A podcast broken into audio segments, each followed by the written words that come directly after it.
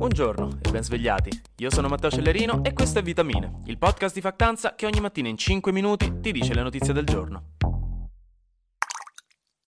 È un mercoledì sagace oggi, affilato, che nasce all'insegna degli intrighi di palazzo, delle macchinazioni diplomatiche, del bifrontismo geopolitico. In questi giorni la guerra in Ucraina si sta combattendo a distanza, in un modo molto più subdolo delle bombe, ma altrettanto pericoloso. Perché la visita di Xi Jinping in Russia la stanno guardando tutti per vedere che succede e i due protagonisti lo sanno bene, quindi insomma un po' civettuoli che si mostrano a favore di camera io ce li vedo.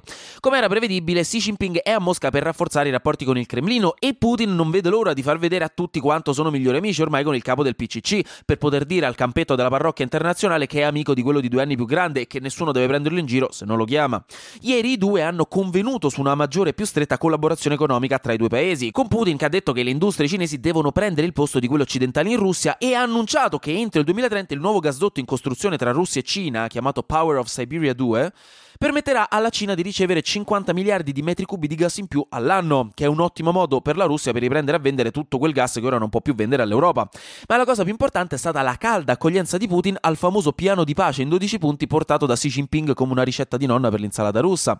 Ha detto che è un ottimo piano, di cui molti punti sono coerenti con la strategia russa e che può essere la base per un regolamento pacifico, specialmente la parte dove si propone un cessate il fuoco che lascerebbe ai russi tutti i territori occupati di adesso, dicono gli esperti, perché questo è quello che farebbe comodo alla Russia, mentre l'Ucraina ovviamente non lo vuole. E da lì anche la frecciatina di Putin che ha detto che la Russia sarebbe pronta a negoziare, ma Kiev e l'Occidente non ne vogliono sapere. Fortunatamente i due leader hanno anche convenuto che una guerra nucleare non conviene a nessuno, almeno quello. Però parlando di guerra nucleare, intanto che in effetti non è la cosa migliore da sentire per voi, adesso me ne rendo conto, perché direte in che senso parlando di guerra nucleare? Che stai a Dio? Anche perché non è che uno dice ah parlando di guerra nucleare domani a Milano darà pioggia o parlando di guerra nucleare a Foggia hanno aperto un nuovo acquapark.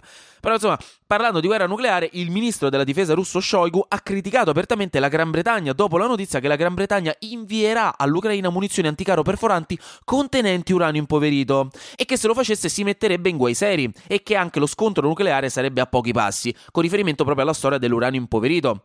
E qui per un attimo ci fanno tremare, ma poi arriva la versione della Gran Bretagna che ricorda che questo tipo di armi non ha nulla a che vedere con le armi nucleari, perché si tratta appunto di uranio impoverito uranio studente fuori sede, che queste cose, che questi tipi di armi si inviano in realtà da anni e che la Russia lo sa, ma sta cercando di fare apposta disinformazione, o diciamolo meglio, dai, sta facendo un po' di dramma, che io apprezzo sempre, eh, lo sapete, se vuoi metterti lì a rigirare la minestra nella pentola sono sempre un fan, però ecco, non così, dai, questo è di cattivo gusto. Chiudo con la notizia che mentre Xi Jinping è andato a Mosca, a Kiev è andato in visita il primo ministro giapponese, Fumio Kishida, che ha avuto dei colloqui abbastanza produttivi con Zelensky, a detta di Zelensky, e che dal canto suo aspetta ancora la conferma dell'eventuale telefonata di Xi Jinping.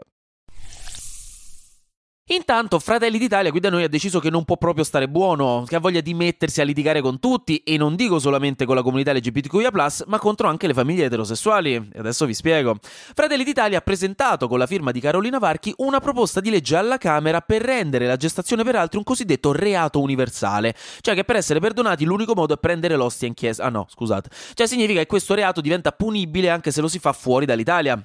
In pratica la gestazione per altri, che è chiamata anche in gergo maternità surrogata, è quando una donna porta avanti una gestazione, cioè una gravidanza, per conto di un'altra coppia che altrimenti non potrebbe avere un bambino. E può essere una coppia omogenitoriale, ma anche, e in realtà soprattutto, una coppia eterosessuale con problemi di infertilità. E questo è critico in questo caso, perché turns out che la stragrande maggioranza delle gestazioni per altri fatte da italiani all'estero è fatto da coppie eterosessuali, non da coppie omosessuali.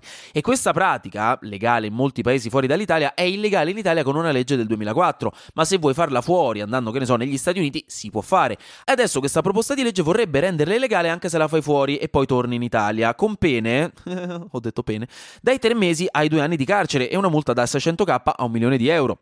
Giovedì questa legge inizierà ad essere discussa in Commissione Giustizia alla Camera dei Deputati ed ecco insomma il target non saranno solo come già detto le coppie omosessuali, ma nella grande maggioranza dei casi anche quelle che per il governo Meloni sono considerate normali e degne di un matrimonio vero e proprio.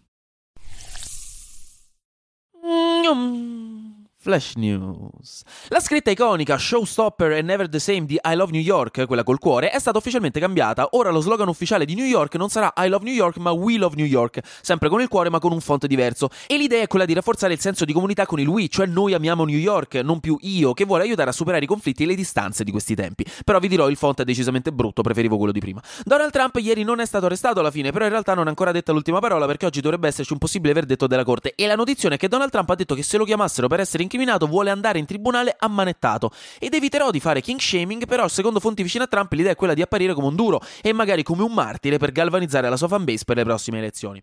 La condizione di Alfredo Cospito poi, che l'anarchico il 41 bis in sciopero della fame, sta peggiorando. L'altro ieri i controlli medici hanno detto che rischia la paralisi e gravi danni irreversibili e ieri ha avuto una crisi cardiaca risolta con un'iniezione di potassio da parte del personale medico, ma comunque non sta benissimo. Inoltre questo venerdì il Tribunale di Milano deve decidere se spostarla ai domiciliari. In Perù, infine, stanno morendo migliaia di leoni marini sulle coste per colpa dell'influenza viaria, la H5N1, che dagli uccelli evidentemente si è spostata ai mammiferi, quindi ha dimostrato di poter fare il salto di specie. Tanto che l'OMS sta pensando di definirla una pandemia, ma solo per gli animali, ancora non dà problemi agli uomini. State sereni. E finiamo oggi con il passatempo preferito di mia nonna, cioè avvisarmi di possibili truffe che ha visto su Striscia la notizia e che ho delle possibilità infinitesimali di incontrare mai, però comunque bisogna stare attenti, insomma, Dio la benedica. Perché da quanto dicono, sui giornali, non su Striscia la notizia, sembra che sia tornata un po' in voga la truffa telefonica del Wanghiri e quindi ve ne parlo, così sapete cos'è, quando nonna ve ne parlerà a sua volta potete farle vedere che siete sul pezzo e lei sarà fiera di voi.